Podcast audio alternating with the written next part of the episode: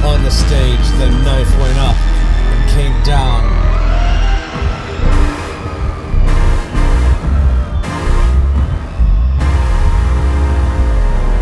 The red censor stood gloating.